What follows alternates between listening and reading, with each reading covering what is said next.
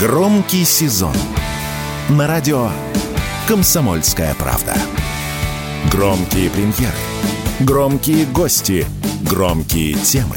Весь мир услышит Россию. Весь мир услышит радио «Комсомольская правда».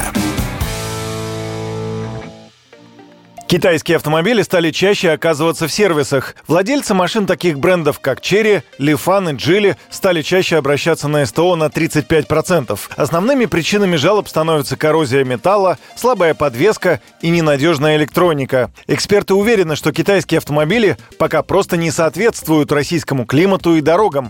Поэтому повышенный спрос на услуги сервисов на фоне роста количества таких автомобилей в стране вполне нормальное явление. Помимо этого, к автомобилям китайского производства порой бывает проблематично подобрать детали, поэтому они не просто чаще бывают на эс тэ о, но и проводят там больше времени. Об этом радио «Комсомольская правда» рассказал автомобильный инженер, член правления Союза автосервисов Дмитрий Даньшов.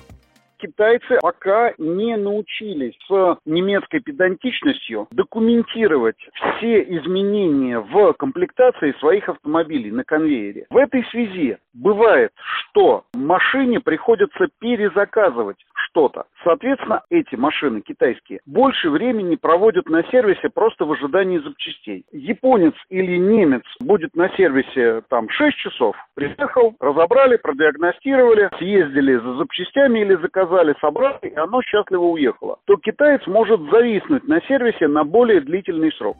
В две тысячи двадцать третьем году Россия стала крупнейшим импортером китайских автомобилей в мире. С января по май было ввезено двести двадцать семь тысяч машин, что в два раза больше. больше, чем в прошлом году. На первого июля в России насчитывалось более миллиона китайских авто, и поэтому дефицит запчастями на них только продолжит нарастать. Уверенность в этом высказал главный редактор журнала «За рулем» Максим Кадаков. Мы прекрасно понимаем, что китайские автомобили при всем прогрессе отстают от э, лидеров по многим показателям. Они отлично выглядят, они хорошо оснащены различными системами электронными, но и по части коррозионной стойкости, и по части управляемости, и по некоторым другим параметрам они не являются ровне настоящим хорошим европейским, японским, а может быть даже и корейским автомобилям. При той динамике продаж, конечно, ни одна компания не в состоянии обеспечить э, должным количеством запчастей своей модели. Поэтому проблема это на самом-то деле будет нарастать. Так что все вполне предсказуемо.